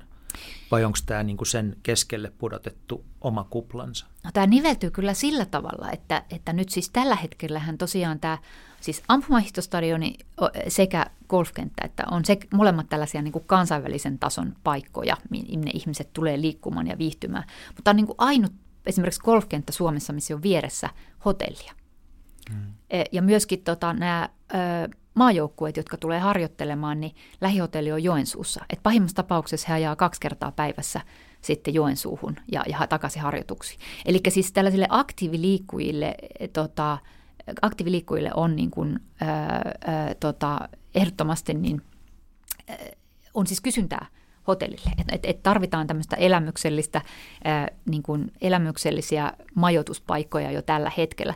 Ja me ajateltiin, että se on varmaan niin kuin järkevin tapa lähteä niin kuin rakentamaan tätä kokonaisuutta on ää, tehdä yhteistyössä jo olemassa olevien toimijoiden kanssa sillä tavalla, että me pystytään auttaa, että me voidaan rakentaa sinne semmoista, mitä he jo tarvitsee, ja siitä sitten lähteä rakentaa eteenpäin. Ja mikä on mahdollinen kuviteltu aikataulu tällä hetkellä? Te olette saanut niin kuin sillä tavalla avaimet, että te saatte kehittää sitä, ja Joo. Te, mutta Joo. milloin jotain mahdollisesti alkaa tapahtua? No oleellistahan on ö, oikeastaan just kaksi asiaa, mitä me tarvitaan. Me tarvitaan ö, tähän mukaan operaattori, Eli tota, henkilö tai taho, jolla on kokemusta vastaavista projekteista ja nyt ollaan just löydetty, löydetty sellainen, eli nyt tehdään just kannattavuuslaskelmia ja katsotaan, että, kannattaako, että monellako huoneella kannattaisi lähteä liikkeelle ja mitä se tuottaa ja minä aikana ja kuinka suuri olisi investointia ynnä muuta, ynnä muuta. Ja sitten me tietysti tarvitaan sijoittajia että tota, mun mielestä semmoinen ideaali kombinaatio että me löydetään hyviä avainsijoittajia, joita kiinnostaa investoida tuolle alueelle ja, ja sitten tota, ehkä myös sitten, joilla olisi jonkinlainen intressi tähän ä, puurakentamiseen tai, tai tota, ä, tämmöisen niin kuin, niin kuin suomalaisen niin kuin designin tota, ä, näkyväksi tekemiseen. Okei, eli investorien ja operaattorin etsintä ja testaamisvaiheessa se alkaa, vu- niin, se alkaa vuoden, että nyt tehdään materiaaleja ja sitten varmaan ruvetaan juttelemaan vuoden alussa. Joo, eli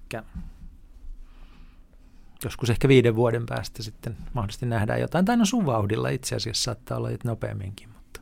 Niin, että, että no sitten, ei, sittenhän se aika nopeasti tulee, että, että, että, ens, että ensimmäinen kohde, niin siitähän voidaan rakennuslupa saada jo ehkä syksyyn mennessä ja ja sitten seuraavana vuonna päästään jo kovalla vauhdilla eteenpäin. Että näin, sitä me ollaan ajateltu nimenomaan, että esivalmistetaan mahdollisimman paljon, että sitten ne nousee nopeasti. Joo, joo. No se oli Kontioranta. No niin. Sitten jäljellä ainakin yksi yksi tuota laajeneva kehä, jossa, jossa nyt me ollaan puhuttu siitä, kuinka se niin kuin skaalataan Suomen sisällä.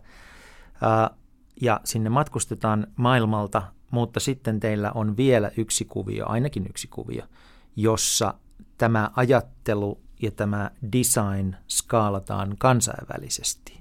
Ja nyt käyttäen niin kuin tällä hetkellä kuuminta uusinta teknologiaa. Eli kerrotko teidän hankkeesta, jossa ymmärsin, että meteoriitista tehtiin NFT?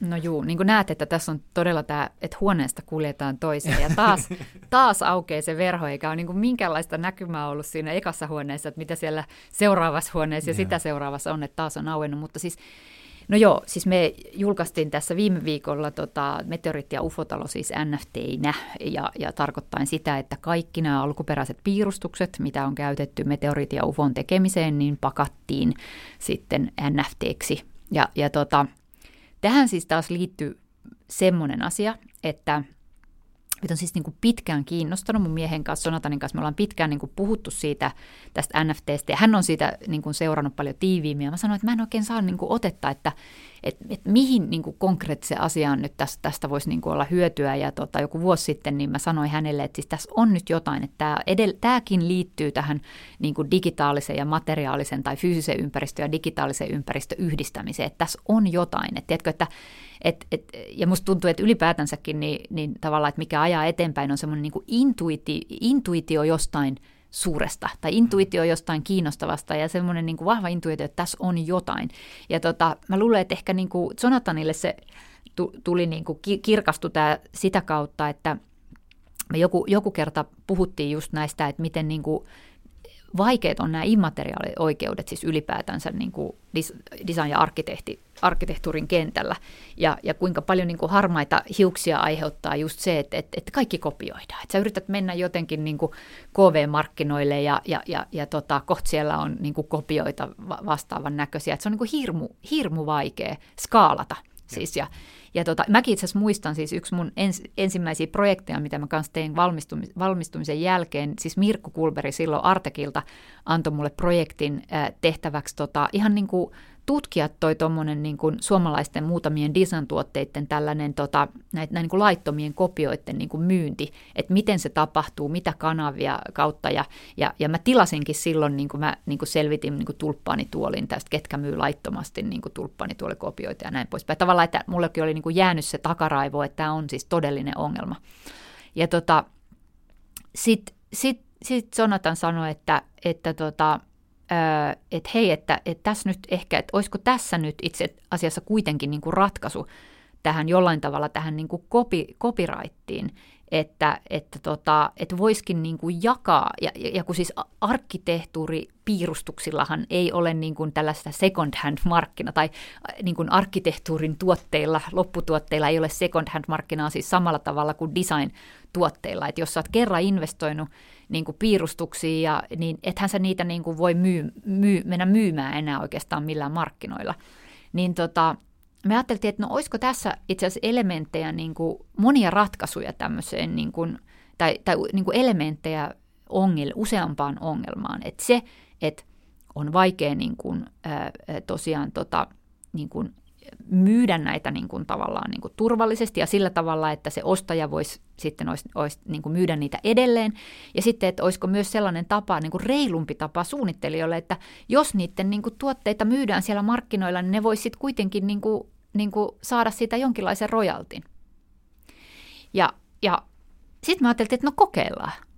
Että kokeillaan, että tota Jonathanin ää, tuttava oli töissä tuolla OpenSealla joka on NFT-markkinapaikka, ja hän jutteli niin kuin ihan kasuaalisti yksi kerta tästä ideasta tuttavan kanssa, ja he innostuivat ihan valtavasti, sanoi, että tämä on ihan loistava niin kuin uusi käyttötapaus tai tämmöinen esimerkki NFTille, että tehdään tämä, että et, et tehdään, ja, ja sitten sit tämä on taas yksi esimerkki tällä, että et, et, et mietitään, kokeillaan ja katsotaan, mitä palautetta tulee, ja sitten taas sen perusteella mietitään, että tehdäänkö lisää.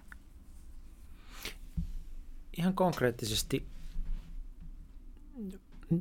jos mä nyt ostan OpenSeahin, menen ja ostan sieltä meteoriitti tai UFO NFT. Joo, kyllä. Mä maksan siitä rahaa. Mm-hmm. Mitä mä saan?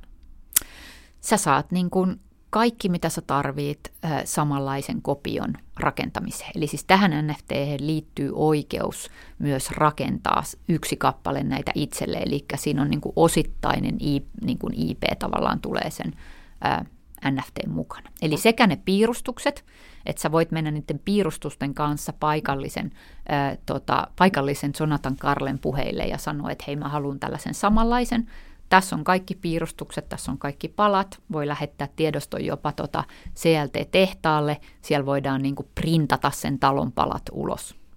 Joo, siis tämäkin ole tähän, mistä me keskustelemme siihen liittyvää tulevaisuutta, että siis mä ostan – tämän NFT ja siellä tulee nämä, nämä suunnitelmat ja mä lähetän ne suunnitelmat johonkin tehtaaseen ja käytännössä se koko tehdas on eräänlainen robotti, johon syötetään tämä tiedosto ja sitten se toisesta päästä rekkaan laitetaan – näitä meteoriitin palasia. Niin, sitten sit se tarvitsee ta- rakentajan kyllä mä vielä. Sen, rakentajan joo, siihen, joka joo. pystyy sen, pystyy sen niin kuin hienosti laittamaan yhteen. Mutta sä palkkaat paikallisen rakentajan. Joo. Sen ne palat tekee mahdollisesti paikallinen tehdas.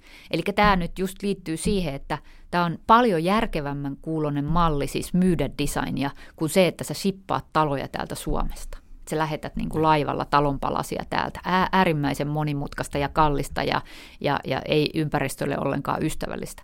Et niin kuin, että tällä tavalla designia voiska, designia voi ekanankin tuoda kansainvälisille markkinoille, sitä voi myydä skaalautuvasti ja tällä tavalla taas kuluttajilla on myös niin kuin vaihtoehtoja, että, että pelkä, niistä standarditalopaketeista niin voi valita aika yksilöllisiä designeja, jotka on mahdollisesti jo kerran tehty. Et siihenkin voi luottaa, että ne on tehty. Ja, ja sitten, sitten voi kuitenkin myös aika kustannustehokkaasti ää, ostaa nämä, nämä tota, kaikki piirustukset, johon on mennyt siis satoja tunteja aikaa. Et siellähän on siis arkkitehtuurisuunnittelun lisäksi kaikki tekniset piirustukset ja valmistuspiirustukset. E, e, eli että se on kuitenkin raha-arvosta e, tota, työtä aika paljon niissä. Ja sitten sä voit myydä vielä ne niin kuin edelleen. Voisi kuvitella, että käytännössä sinne paikan päälle pitäisi sitten kuitenkin lähettää täältä joku osaaja. Mä ver- mielessäni verta, jos mä ostan Helsinkiin kansainvälisen musikaalin, niin se ei riitä, että sieltä tulee niin kuin tieto siitä, miten se pitää tehdä. Sieltä tulee myös se ihminen, joka katsoo, että se tehdään oikein. Tai sitten. Tässä tulee niin kuin linkki tähän tota, virtuaalikoulutukseen ja, ja näin, että siis ylipäätänsä, että nyt ei tarvi ehkä lähettää sitä ihmistä, että kyllä mä niin kuin ajattelin, että nämä tämmöiset niin kuin rakentamiset, niin voi tehdä niin kuin virtuaalisia kursseja, missä sä oot joko VR-laseilla tai muuten niin kuin siinä tilassa sen asiantuntijan kanssa katsomassa eri vaiheita. Että tässä on vaihe yksi, sä käyt sen, sä pystyt käymään sen niin kuin läpi aika hyvin niin kuin netin kautta. Ja sitten jos sä tarvii, niin sä voit soittaa sille henkilölle, sulla on yhteys siihen, niin kuin live-yhteys, että hei, mulla oli, oliko kysymyksiä tästä vaiheesta. Että aika paljon tonkin pystyy sitten kuitenkin jo tekemään verkossa. Pystytäänkö tuossa jotenkin estämään, kun mä sä puhuit siitä laittomasta kopioinnista, niin NFTssä mä sinänsä ostan oikeuden vaan yhteen, mutta mikä estää mua perustamasta tehdasta ja alkaa printtaamasta niitä loputtomiin? Mitä tapahtuu? No, niin kuin sopimusteknisesti tietysti sen voi kieltää, jolloin niin kuin ihan eksplisiittisesti, että jos joku on rikkonut sitä sopimusta, niin mm. sitten on mahdollisuus, mahdollisuus tota noin, niin, äm, niin kuin men, mennä perään sillä perusteella, mutta tietysti kyllähän tämä perustuu valtavasti luottamukseen, mm. että, että tota, mm, et luottamukseen ekanakin niin kuin siitä, että sitä ei väärinkäytetä ja toiseksi se, että ne laitetaan takaisin sinne markkinoille, että kyllähän tämä on tietysti sillä tavalla aika optimistinen, optimistinen visio, että miten tämä voisi toimia, että, että en tiedä ehkä siinä esimerkiksi, että kun näitä tarjouksia hyväksyy noilla markkinoilla, niin tietysti sitä auttaisi, jos pystyisi katsoa jonkunlaisen background checkin, että kuka ostaa ja sitten hyväksyy sen tarjouksen niin kuin ei pelkästään niin kuin rahan perusteella, vaan että kuka sen myös ostaa.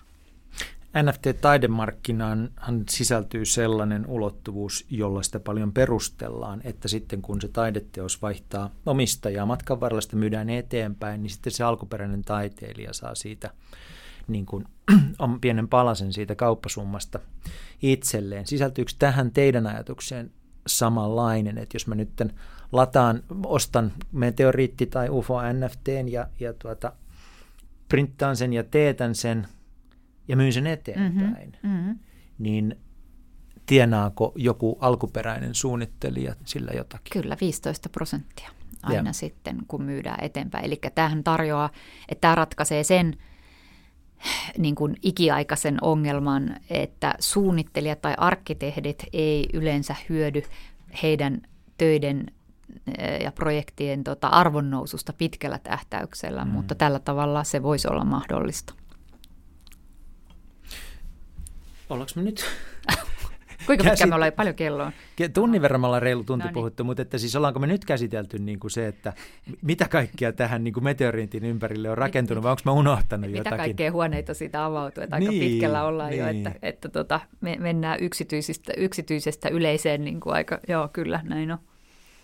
Mutta onko vielä jotain semmoista, mikä, mitä siitä on poikinut, mitä me en ole ymmärtänyt kysyä? No huh, huh että tota, katsotaan, mitä tästä nyt vielä, vielä, vielä seuraa, mutta – Mihin sun aika tällä hetkellä menee suurin osa siitä? Siis kun vaihtaan tätä koko, niin kuin me, tätä, mistä me ollaan puhuttu. No tämähän on kyllä siis ihan, tätä tehdään harrastustoimintana edelleen, eli tämähän on hauska viikonloppu, viikonloppu ja iltaharrastus, niin kuin nämä kaikki ideat, ja siis aina kun päästään vaan Tuuli ja Kivin kanssa näkemään yhteen, niin, tota, niin, niin ideat sinkoaa niin kuin joka suuntaan, että, että tota, ää, mutta, mutta toki niin kuin nyt sitten, no itse asiassa osa meidän porukasta onkin jo aktiivisemmin esimerkiksi suunnittelemassa kontiorantaa ja, ja, ja näin. Ja, ja, ja tota, että siis nyt musta niin kuin A ja O on se, että puhutaan näistä ää, ja, ja löydetään ihmisiä, jotka innostuu tästä, näistä niin kuin samoista visioita, mm. visioista. Eli löydetään ihmisiä, jotka haluaa liittyä mukaan tekemään näitä, niin, niin, niin kuin mä uskon siihen, että jo, että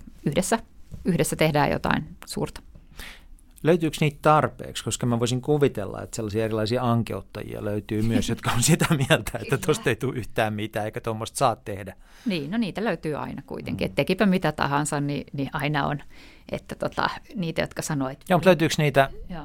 niitä tuota, joissa palaa se liekki, niin löytyykö niitä tarpeeksi? Kyllä mä uskon, että niis, ja, ja tällaisena aikana, että jolloin niinku, niitä ankeuttajia on niinku joka joka suunnassa. Että, mm. että tota, joka aamu, kun avaa, avaa tota vaan lehden ja, ja lukee uutisia, niin, niin kuin aika ankeet fiilikset kyllä kieltämättä, mutta tota, tällä hetkellä. Mutta mä luulen sitten, että toisaalta sit se aiheuttaa senkin, että ihmiset haluaa olla mukana jotain positiivista. Ja tässä on myös ehkä uusi tämmöinen niin kuin yhteisöllisen tekemisenkin ja, ja yhdessä tekemisen jotenkin niin kuin kaipuu.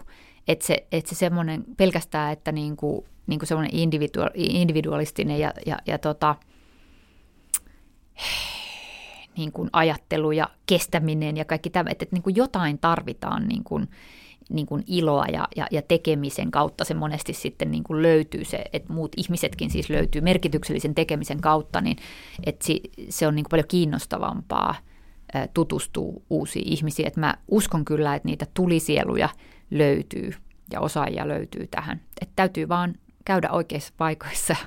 Ja, ja tota, tämä on loistavaa, että kutsuit mut tähän podcastiin, että mistä sitä tietää, että joku soittaa tämän jälkeen ja sanoo, että hei mäkin tuun tekemään tätä. Toivottavasti. Siis tämä sillä tavalla kuulostaa niin kovin kiehtovalta, että tässä yhdistyy niin monia semmoisia asioita, jotka joku, joku voisi kuvitella, että on toisiaan poissulkevia, mutta itse niin. asiassa niin. niin kuin, tässä tämmöinen niin kuin ikiaikainen ranskalainen ja japanilainen käsityötaito löytää niin kuin NFT ja, ja, ja tuota, kestävä kehitys löytää niin kuin huippudesignin. Ja, ja, ja tuota, että tavallaan ei tarvitse tehdä sellaisia, kun nykyään maailma on niin täynnä näitä rintamalinjoja, niin tämä kuulostaa semmoiselta hankkeelta, jossa ei tarvitse niin kuin valita ihan hirveästi, että mä oon nyt täysin digi tai mä oon nyt mm. täysin käsityöläinen tai mä oon niin kuin design-tyyppi tai mä oon kestävä tai mä oon kaupallinen tai mä oon taiteellinen, vaan että nämä niin kuin kaikki yhdistyy tässä semmoisella elegantilta vaikuttavalla ja niin kuin semmoisella niin kuin iloiselta vaikuttavalla tavalla.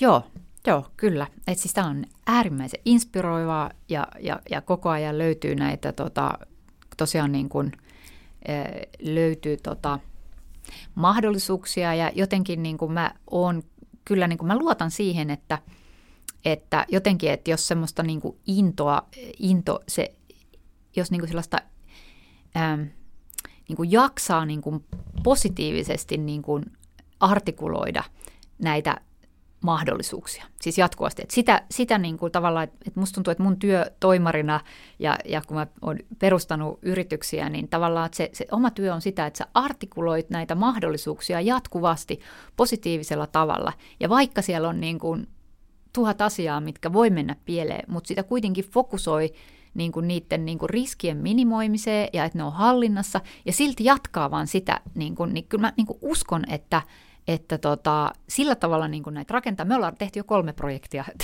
tällä asenteella ja tota, uskotaan, uskotaan, että voidaan tehdä paljon enemmän. Wow. Mun tekisi mieli tähän ihan loppuun kysyä sulta yksi niin kuin henkilökohtaiseen elämänhallintaan liittyvä kysymys, jos sallit, jos et, niin sitten mä leikkaan sen pois, mutta Noniin, mä kysyn kuitenkin, joka on se, joka niin herättää, herättää pientä, pientä hämmennystä ja, ja tuota, vähän haukkoo henkeänsä, kun miettii sitä, että sulla on siis kolme lasta, joista kaksi on teinejä ja yksi on alakoululainen, sulla on, on tuota, mies, sulla on nämä kaikki talot ja sitten sulla on Yhdysvalloissa tämä kasvuyritys ja sitten sulla on viikonloput täynnä tätä meteoriittia ja niin edelleen. Ja sitten sä kuitenkin kaiken tämän keskellä onnistut antamansa sen vaikutelman, että sulla on kaikki ihan älyttömän hyvin hallussa ja sitten sä oot niin kuin sen kaiken päälle vielä ihan ylettömän elegantti. Niin, niin kuin huolitelluimpia ihmisiä, joita mä oon koskaan tavannut. Niin sitten herää sen kysymys, että miten sä johdat itseäsi? Miten tämä niin kuin hmm. valtava määrä asioita pysyy, pysyy niin kuin mitenkään järjestyksessä, koska syntyy sellainen kuin vaikutelma, että se kaikki on kuitenkin järjestyksessä. Hmm. Mitenköhän se pysyy? Kyllä mäkin olen miettinyt, että nyt on kyllä ehkä pikkasen liikaa nyt samaan aikaan, tota, mutta kun me päästään tuohon taloon, niin sitten se varmaan vähän helpottaa, kun on vähän enemmän tilaakin. Tota, tota, tarvitse koko ajan kerätä leikoja leikoja lattialta ja näin. Niin mutta että, joo, että, joo. sun, niin kuin, kuinka johdat itseäsi ja elämääsi? Öö, semmoinen viime aikoina, niin mä sitä tota, että mä yritän kotonakin sitä niin kuin viljellä, että, että tota, jos ei ole niin kuin pakko sanoa jotain, niin voiko sitten olla hiljaa? Niin kuin, että, niin kuin, että tarvo, tarkoittaa, että siis jos ei ole jos ei ole jotain ihan absoluuttisesti niin kuin merkityksellistä ja kriittistä, niin varjellaan siis sitä, sitä tota tilaa, sitä niin kuin hiljasta tilaa pitäisi varjella, koska, koska sitä melua on niin, kuin niin paljon joka paikassa, että, että mä niin kuin yritän löytää sitä hiljasta tilaa. Niin kuin, Onko sulla sääntöjä, jotka liittyy esimerkiksi niin kuin sun omaan median tai sosiaalisen median käyttöön tai, tai muihin, jolla sä varjelet sitä omaa tilaasi? Lapsilta sitä on hyvin vaikea varjella silloin, kun ne tarvitsee sua. Joo, no semmoinen yksi sääntö mulla on, että aina siis viikonloppuisinhan niin kuin ensin mennään ö, ulos, aina ulos, että ponkastaan, kun ollaan aamupalla syöty, niin, ja kaikki meidän perheessä tietääkin, että voi ei, taasko pitää lähteä jotain risuja kärrämään jostain tuolta, että, mutta et, et, tavallaan niin kuin, että, että mennään ulos ensin. No se nyt on aika mm. niin kuin perus, perusjuttu, mutta että ei mulla ehkä niin semmoisia niin mitään sen kuumempia sääntöjä, että mä oon tosi fokusoitunut ihminen ylipäätänsä, että mm. mä oon ihan niin kuin, tavallaan laserfokusoitunut aina sit siihen käsillä olevaa asiaa ja sitten semmoinen niin kuin päätöksenteko on mulla myös, niin kuin, että tavallaan, että sehän on myös niin kuin yleensä duuni, että jos sä vedät jotain, niin sun pitää koko ajan tehdä päätöksiä. Koko ajan tehdä päätöksiä, että nopea, nopea arvio tilanteesta ja sitten teet päätöksiä ja sitten mennään seuraavaan asiaan. Että semmoinen niin kuin, ehkä, ehkä se voi olla ärsyttäväkin piirre, että aika nopeasti, sit kun joku asia on puhuttu ja sitten on tehty päätös, niin siihen ei enää palata. ei ole aikaa palata siihen. Et se voi olla ärsyttävääkin, mutta ehkä, ehkä mulla itsellä on niinku semmoinen, että okei, että mä yritän... Niin, että niinku, koko ajan eteen. Mä, mä tavallaan koko ajan menen eteenpäin, että mä mahdollisimman hyvin yritän arvioida sen tilanteen, sitten tehdä sen päätöksen ja taas sitten se seuraava. Ja sen takia en jää sitten hirveästi murehtimaankaan tai vellomaan semmoisia, että oisko pitänyt ja mites nyt ja mitä se nyt ajattelee musta, kun ei ole niinku aikaa siihen, että sitten mennään eteenpäin. Hyvä. Vielä olisi jäljellä kolme sellaista kysymystä, jotka tässä ohjelmassa aina kysytään. Ne on kysytty sulta jo kerran, mutta toisenlaisessa maailmantilanteessa, niin mä kysyn sulta vielä sillä aikoinaan, kun tehtiin eka podcasti, mutta mä kysyn sulta nyt uudestaan vielä. Eli onko joku semmoinen kirja, jota voisit suositella tai haluaisit suositella ihmisille, jonka olet hiljattain lukenut, ihan sama onko vanha tai uusi, mutta joka teki suhun vaikutuksia, olet sitä mieltä, että muidenkin pitäisi lukea? No nyt mun täytyy suositella tota noin niin Michael äh, Polanilta. Enkä mä aio sanoa muuten niin kuin How to Change Your Mind, vaikka sekin oli musta aivan loistava. Mutta tota, mä sanon tämä äh, Place of My Own. Ja tämä on erityisesti siis sellaisille ihmisille, jotka on ikinä harkinnut, että pitäisikö niiden rakentaa itse jotain. Mm. Että et tavallaan niin kuin se, se avaa sitä niin kuin ulottuvuutta, että mitä se niin kuin oman tilan rakentaminen tarkoittaa, että minkälaisia ulottuvuuksia siitä niin kuin löytää. Ja musta se on aika semmoinen filosofinen hieno teos, että sitä mä suosittelen, koska mä oon sitä mieltä, että useampien ihmisten pitäisi tota koittaa sitä oman talon rakentamista tai ainakin oman sen takapihan mökin rakentamista. Se on itse asiassa vielä, sitten se ei ole, riski on taas hallittavimmassa, kun sä rakennat sen takapihan mökin itse, mutta siis mä suosittelen sitä. Siinä on, siinä on ulottuvuuksia. Ja sitten tota, no tietysti siis, niin kuin, no tämän kyllä ostin jo ajat sitten tietysti Rutger Bergman on, Bergman, on tämä Humankind, että että tämä hyvyys voittaa teemalla tietysti niin kuin, uskon siihen, että, niin kuin, että, että hyvää, hyvää tekemällä, että siis että on tavallaan niin kuin, ei pelkästään mahdollisuus, vaan niin kuin on velvollisuus niin kuin tehdä, ja. rakentaa jotain hyvää. Se on inspiroiva kaikille. Entä onko joku semmoinen webipalvelu tai appi, jota olet viime aikoina käyttänyt enemmän kuin aikaisemmin, josta on musta siis niin kuin toi Audible on niin kuin loistava. Et siis en mä oikeastaan hirveästi paljon ehdi, mutta sillä tavalla ehtii, ehtii tota aina silloin kuunnella, kuunnella kirjoja, kun, kun tota on semmoinen hetki. Joo. Et mä, oon, mä oon sen Audiblen vannoutunut fani. Mäkin olen suuri Audiblen ystävä. En mm. niin välitä noista kuunteluaikapalveluista, vaan tykkään Audiblesta, josta Joo. ostan aina kerrallaan niin. niiden kirjan ja Kyllä. sitten mä kuuntelen sen. Joo. Joo. Vielä viimeinen tämmöinen pehmeä pallo. Kun vietät parhaan mahdollisen viikonlopun Suomessa, niin mitä sen aikana tapahtuu? Missä vietettiin? Mitä, mitä tapahtuu? Siis musta on fantastista, ehkä ymmärrettävästikin syystä, niin käydä testaamassa näitä siis tällaisia Suomessa tämmöisiä elämyksellisiä uusia paikkoja. Että kyllä niin kuin parhaat viikonloput nyt kesälläkin oli, niin me käytiin siis testailemassa Baarö tuolla Inkoossa ja sitten käytiin testaa Kuru tuolla Rantasalmella ja, ja niin kuin käydä näitä elämyksiä, että millä tavalla toiset on rakentanut tällaisia elämyksiä ja sittenhän siihen liittyy aina se ruoka kanssa, se ruokaelämykset, että, että tota, musta oikeastaan ne on parhaita mahdollisuuksia, että näkee vähän Suomea ja uusia paikkoja ja tulee uusia ideoita ja aina hyvin keskustelu. Ulla-Maria Koivula, tämä oli elämys. Kiitos. Kiitos paljon.